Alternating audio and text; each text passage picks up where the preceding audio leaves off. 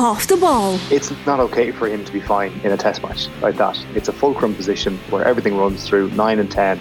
You don't get to be fine in, in matches like that where you start. Subscribe to the rugby stream on the OTB Sports app now. Off the ball daily.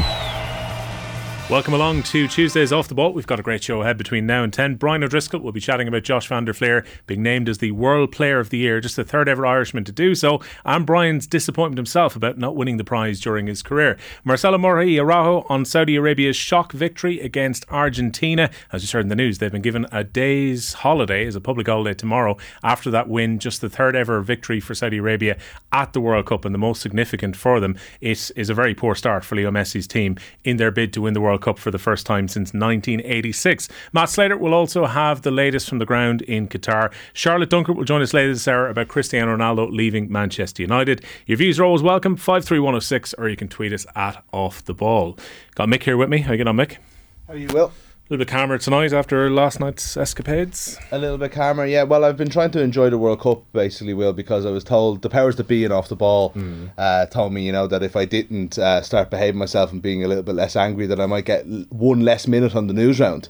So with consequences like that, I just thought I have to, you know, just toe the line really, and uh, you know, every, all all uh, all opinions and everything like that, all stances out the window. Well, this is real consequences. It is. It feels like we've stepped into our DeLorean, though, given the top three stories tonight Cristiano, Leo Messi, Roy Keane. is this 2009? Yeah. Will it ever change? Hmm. You know, we're just like, oh, Ronaldo. You know, he's in his he's in his final days. Uh, Leo Messi. You know, not not much left in the tank there. Roy Keane, I'm not surprised about. We're never going to. Roy Keane's always going to have a say in uh, the news uh, agenda of the day for sure. But uh, yeah, no, it's gonna, it just feels like it's just going to be Messi and Ronaldo till the end of days. But yeah. Interesting in both ways, though. Like I, Argentina, that's like one of the biggest World Cup shocks of all time, and that Ronaldo news just came out of the blue. We were in the office, sort of, kind of calmly heading towards the show. Like, you know, World Cup, World Cup and Brian O'Driscoll, nice yeah. good show to come, and all of a sudden it's like, whoa, they did it. Mutu- mutually cut ties. A little bit quicker than we expected. We heard appropriate steps was the line in the short statement Manchester United put out on Friday. Those appropriate steps took on about three days before there was an agreement to rip up the contract. Like, is this Cristiano Ronaldo getting exactly what he wanted though when he did the interview appearance? Yeah, he totally set the wheels in motion for this. But United can't be I don't know. Like I was talking about, like should United be vindictive, kind of half facetiously, but also extend his contract you know, by a year. There's, the, there's the vindictive side of me as well that thinks that. But in reality, this is what United need. They need to cut ties with this guy. So it's an everybody wins situation. Uh, but Ronaldo forced the hand. I mean, there was no coming back from what he did. So you're right. He is getting exactly what he wants. But be interested to see what the compensation is and we, we might never know. And I suppose it doesn't matter, really. You know, we worry a little bit about the business of football too much sometimes. But uh, Ronaldo gone, and United certainly better off for it. Yeah, I have both statements open in front of me. I think the most important line in the Manchester United statement is the third and final one, where they say, quote, everyone at Manchester United remains focused on continuing the team's progress under Erik Ten Hag and working together to deliver success on the pitch, end quote. That is pretty much the message United have been sending out all season about Ronaldo. Yeah, absolutely. So, is it done? Is there is there much more to say? I don't know. It depends where he goes. We've got Richie McCormack with as well. Richie, how are you getting on? Where will he go? That's the question, I think. And like, I'd imagine he probably has somewhere in his head, because, the, like, if you kind of zoom out, the whole thing about this Ronaldo interview was clearly to engineer a move on his own terms in January.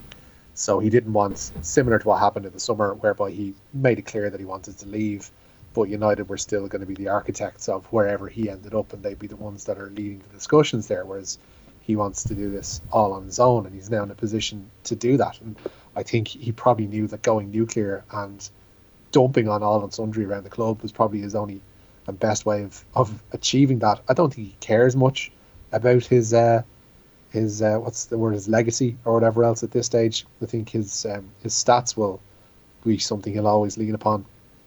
Uh, but as a person, uh, negligible. I think it. I think everybody can agree, and that's without even bringing uh, other dramas into it. Right. Let's throw it out there. Where could he potentially go, Mick? He referenced two clubs last week with Piers Morgan, Napoli and Sporting Club Portugal, who were the two clubs he was heavily linked with during the summer. So he's kept the door open to both of them by mentioning it. And to me, Chelsea seems the fit. No, because need Boehly. You think Boehly wants him? I think Chelsea Big wanted him during the summer. I think Thomas Tuchel didn't want him. He wanted Aubameyang. Slap in the face to Graham Potter if they go and give him the headache of Cristiano Ronaldo for the rest of the year. I don't. I don't think so. No. Does, doesn't have a goal scorer. You've got Ronaldo even last year, even with his immobility up front, even with the fact that he won't press in the same way that perhaps you would want him in a Ten Hag system, he'd score goals for Chelsea. He wouldn't. He's finished. Like, is that not is that not obvious to anyone? Like, he might be score goals, whatever, but like as a as a as an asset in a winning world class team, he's finished. He has to accept that. I wonder behind all the bluster, does he actually accept that, or is he heading towards accepting it? He, he, he absolutely doesn't accept it. I think that's that's clearly evident from everything that he's done in the past uh, 12 months that he thinks he is still the man and he still thinks he's the best player in world football. He still thinks he's on a level with uh, with people like Kylian Mbappe and he's, Oh. he's just not. He's just not. Australia have taken the lead. Australia. Scenes. So we had Didier Deschamps for the last four years plus being accused of being too conservative as a manager, was always safety first, even in 2018 when they won the World Cup.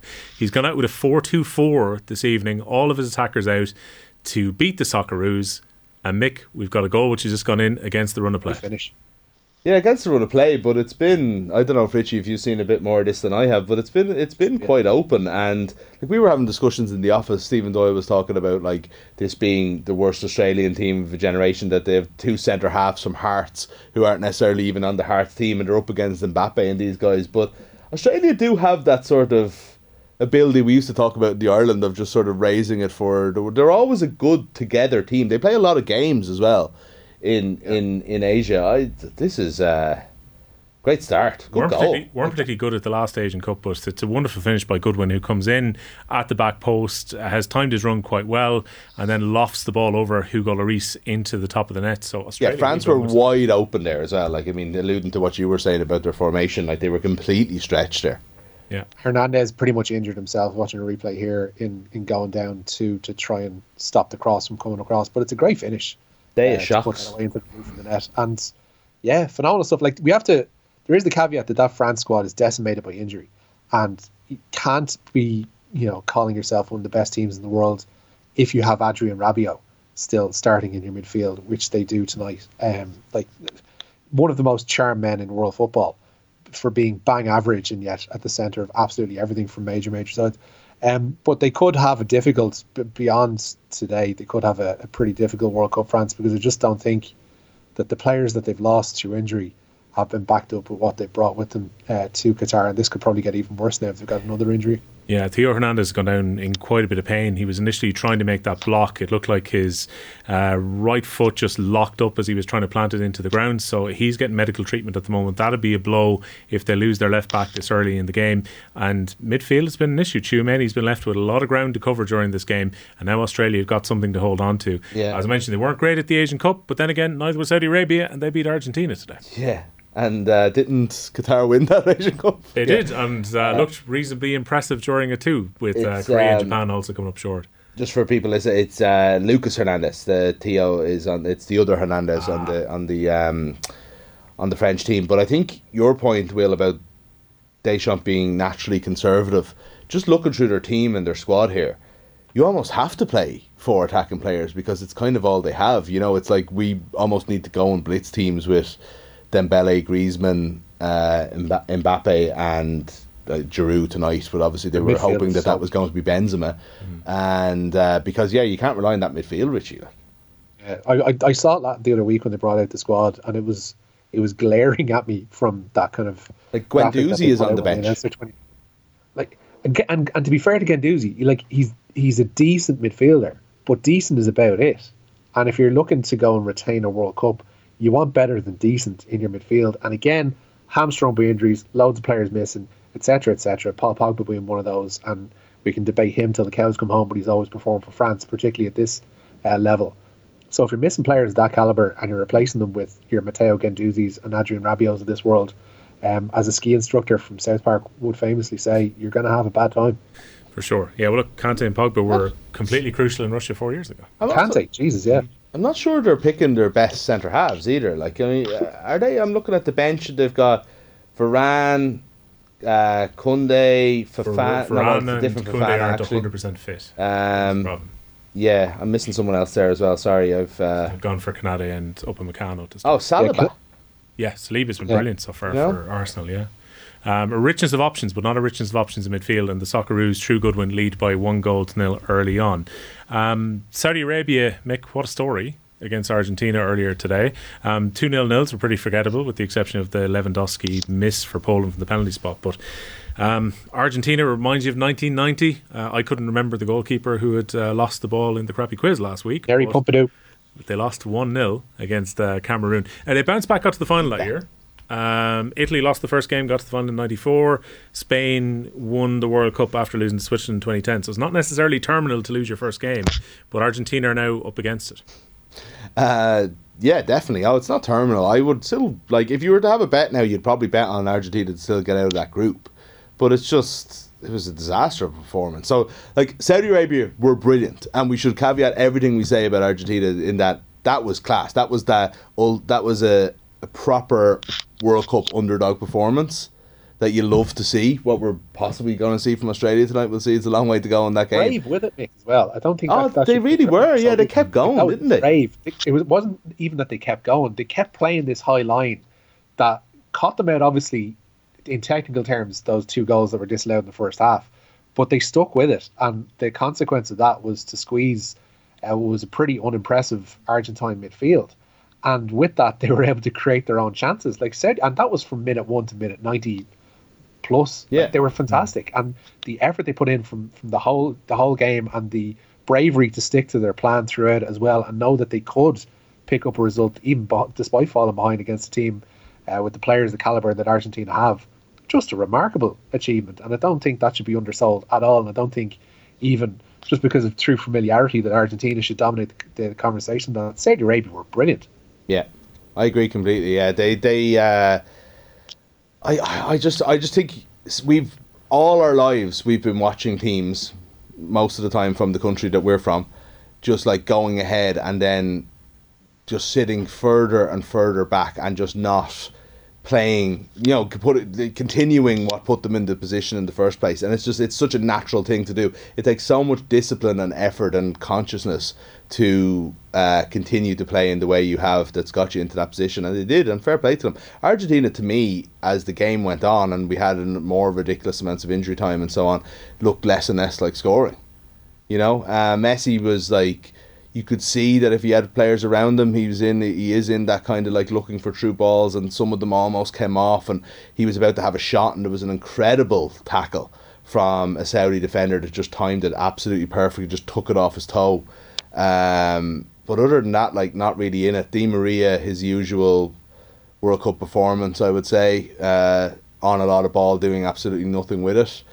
And Argentina didn't look that impressive to me, Richie. I know we want. You're right to talk about Saudi Arabia, but and look, chances are they'll turn it around, and these teams haven't had very much time together. But this didn't look like this like a vaunted Argentina team that were gonna go and win the World Cup. It could happen, but they didn't look any different than the Argentinian teams we're used to seeing for the last few years. Yeah, we lost Richie. Lost Richie. Yeah, well, look, we'll talk to Marcel about that in a lot more detail a little bit later on in the program because ah, I'd never thought I'd say this, but Giovanni Lo Celso was a player who looked like a big loss. We've talked about some of the players who were out, like Sadio Mane and Karim Benzema, but Lo Celso was so important for Argentina in winning the Copa America last year. And that unbeaten streak, which was kind of their shield going into this tournament and the confidence they were deriving from it, they hadn't lost a game mix since the 2019 Copa America final against Brazil, unbeaten Yeah. in 36 games. I know, and like it's a great achievement, and it is what it is. Like, but you know, it was always with that caveat that we didn't. They didn't like. They still haven't played a European team. I know that, but and it's not as if the the standard in South America would be any worse than that in like. It's a full qualifying campaign in a difficult. It is. It, it's very and the Copa impressive, but it is. It also isn't. You know, world beating. It's not something that you're like, God Almighty. They went through and they beat the Dutch and they beat the Germans. They beat England and they're just dominating the the game at the moment. That they're the team to beat in the World Cup. I just feel like we weren't sure, and how it played out was more akin to what we've seen on the world stage from Argentina Like even if they won that game, it just was that type of performance that you're kind of oh, oh we've seen this and it's going to be can Messi get himself into the tournament? Mm. Whereas what we've been talking about for the last few weeks is as if they've been, you know, coming to sort of like be, genuine close to favourites at least. Yeah. Yeah, um, Richie is back with us. Uh, the news round, of course, is brought to you by Gillette in association with Movember. Effortless shave, magnificent Mo. You can sign up or donate now at Movember.com.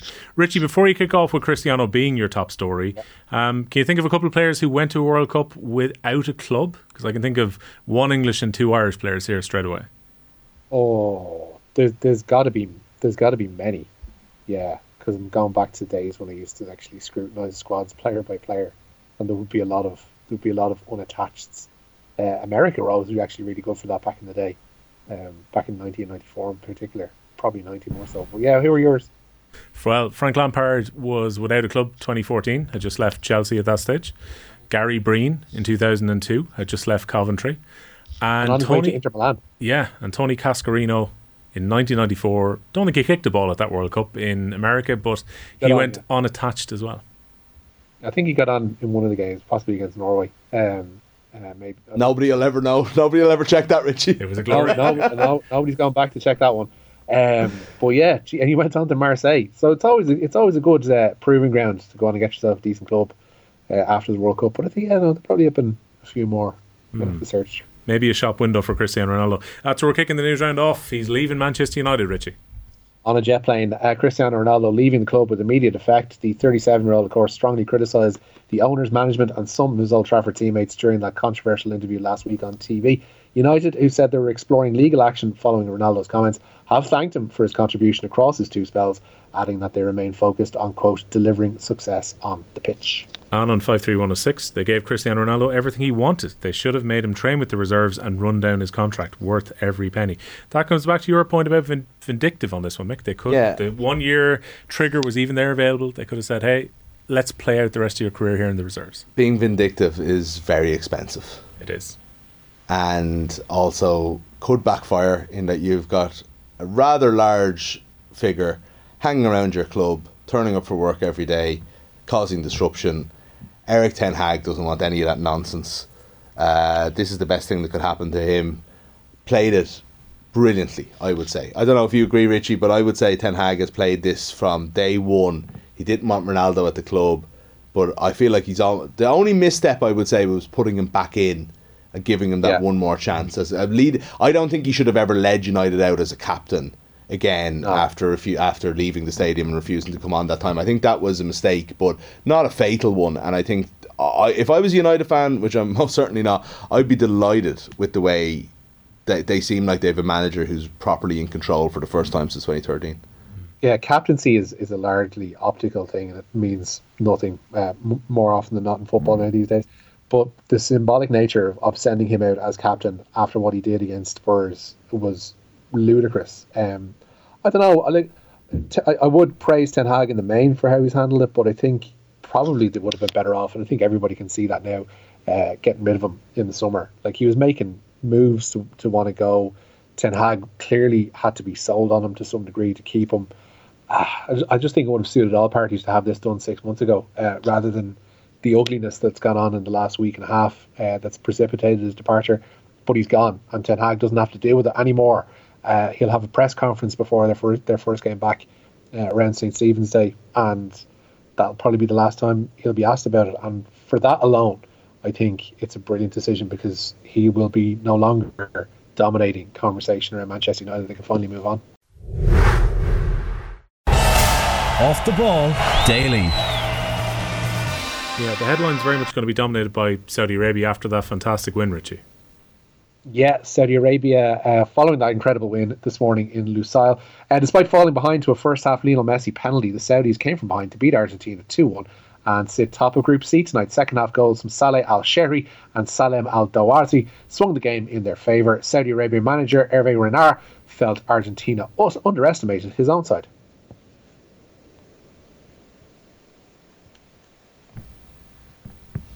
We'll hopefully hear from Renard in a little bit. Mexico and Poland uh, finishing up goalless in Group C. That was the other game there. Uh, uh that possibly helps Argentina a little bit there. Um, save from penalty from Robert Lewandowski in the 58 minutes. Um, he's still without a World Cup goal, Richie. It's incredible, isn't it? Like yeah. one of the best strikers of his generation poor still hasn't scored well. in the World Cup finals, and it was a poor penalty, and it was a handy enough save for Guillermo Ochoa. Uh, but I think what Argentina will probably take uh, heart from, not necessarily the fact that these two teams finished goalless, uh, but that neither of them looked any use. Um, Poland are really, you know, negative and, and, don't offer much in a World Cup final setting, and Mexico aren't much better either. And Argentina should look at that game and think, actually, do you know what? We could probably take six points from these last two games and probably finish top of the group uh, between the jigs and the reels anyway. So yeah, yeah, that'll be their hope uh, here. But like Poland and Mexico, also rants, I think is, is what we're looking at in, in that group particularly. Um, there's just a point from a texter there, and there was a few mentions of it today as well about like everybody's criticizing Qatar, Saudi Arabia is a much, uh, much more probably vicious regime, and where's all the praise coming from? I, I, like, I mean, it shouldn't even need to be pointed out, but you know, there is a difference between a nation and its nation. supporters and a nation and its football players who put in an incredible effort and you know it is a football fanatical country and this is exactly you know they were a massive underdog today and I think it's a it's a good news story and doesn't in any way reflect the Saudi Arabian regime as it would be by the way if Qatar were if this football team were actually any use. There would be there was be an element of that whereas like the people who are going to these games and the players like I think I think you do stray into a very dangerous territory if you're starting to suggest that you shouldn't like the players on a football team or their supporters because of many of the 32 you know? teams that were out there that were like if uh, that's the bar. But um, yeah, I, I, think you can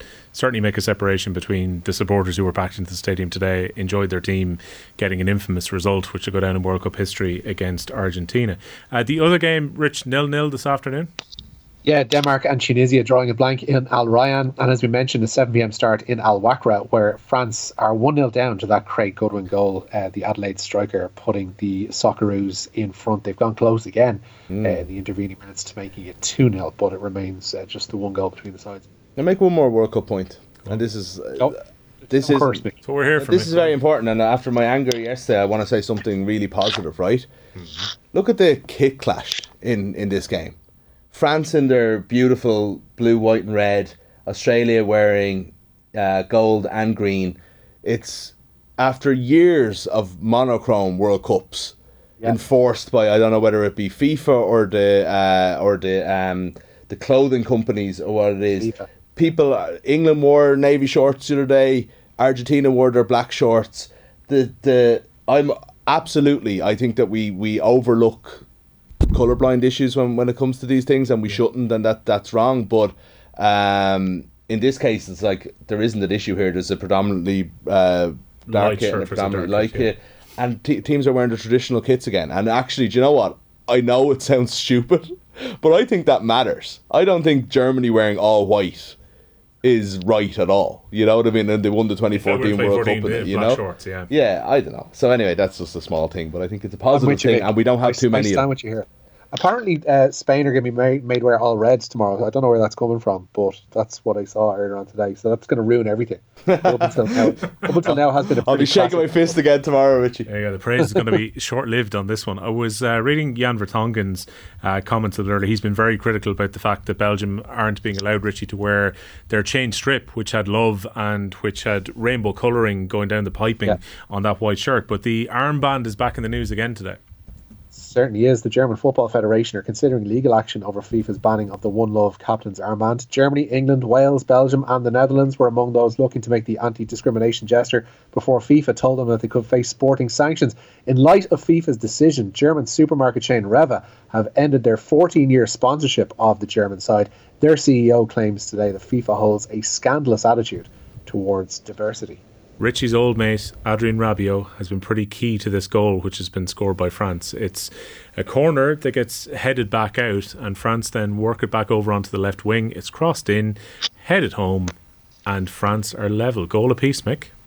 Yeah, it's definitely not offside. No, no, it's a good goal, actually. Um, slightly high line from Australia, but yeah, one all. Uh, Yeah, I did. Th- I did think we were a little bit premature talking about another possible shock today, but uh, that, is- that, that those uh, that that Australian defence up against uh, Dembele, Giroud, Griezmann, and a certain Mbappe is going to have a few problems. Adrien Rabiot header is probably not the way you would have expected to concede in that circumstance with all the attacking talent that's on the pitch. But Rabiot and indeed Deschamps on the sideline heading the ball into the net, one apiece between France and Australia. Um, Dublin GAA have got planning permission for a centre of excellence, Richie.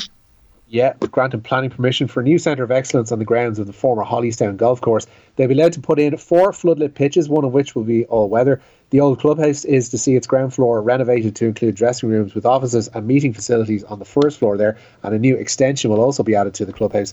And the total cost of the project even is set to reach 6.6 million euro. Interesting. As you be aware at this stage, Richie is the host of Rugby Daily, which you can get in our rugby podcast feed every day. And you've got some team news ahead of the weekend. Loads of it, yeah. Mack Hansen is likely to miss Connacht's URC derby with Munster on Saturday. The winger is nursing a thigh injury sustained in Ireland's win over Australia at the weekend. Bundyaki, Finlay Bealham, and Cian Prendergast will all be in contention for that Thomond Park trip, having returned from Ireland duty injury free. Centre Shane Bolton could also make a first appearance of the season following pectoral surgery, but Tiernan O'Halloran and Sean Masterson miss out with respective hip and Achilles injuries. Munster remain hopeful that Joey Carbery can play some part in that Connacht game. The out half observing the return to play protocol still after suffering a head injury against Fiji, but Munster hope he'll be back training fully by the week's end. Antoine Frisch will also return to full training this week with a scan revealing his thigh problem ain't as bad as first feared. Keith Earls, Jean Kleyn, and Liam Coombes are also back in the running to play on Saturday night. Keynan Knox, though, will miss that game at Thomond Park due to a knee. And Richie, before we let you go, Peamount United and Áine O'Gorman have parted ways as well. Yeah, Peamount announcing that the Republic of Ireland international is leaving the club after winning two women's national league titles during her five years with Peamount. It is rumoured that O'Gorman could be joining the recently reinstated Shamrock Rovers on their return to the Women's National League next season. All right, couple of texts uh, before we wrap up the news round from John in Dublin. Surely Roger Milla and unattached in USA 94, aged at least 42. That is a very good show for our unattached players at the World Cup. And also Paul in Cork, Cristiano Jr. will surely stay at United's academy. Yeah, Wayne Rooney's kid is there too. Will Cristiano now decide, Cristiano Jr., you're coming wherever I go? Welcome to sporting. He's not staying at Manchester United. No, I don't We'll think the club would sign. Nick, thanks a million. Richie, thanks as well.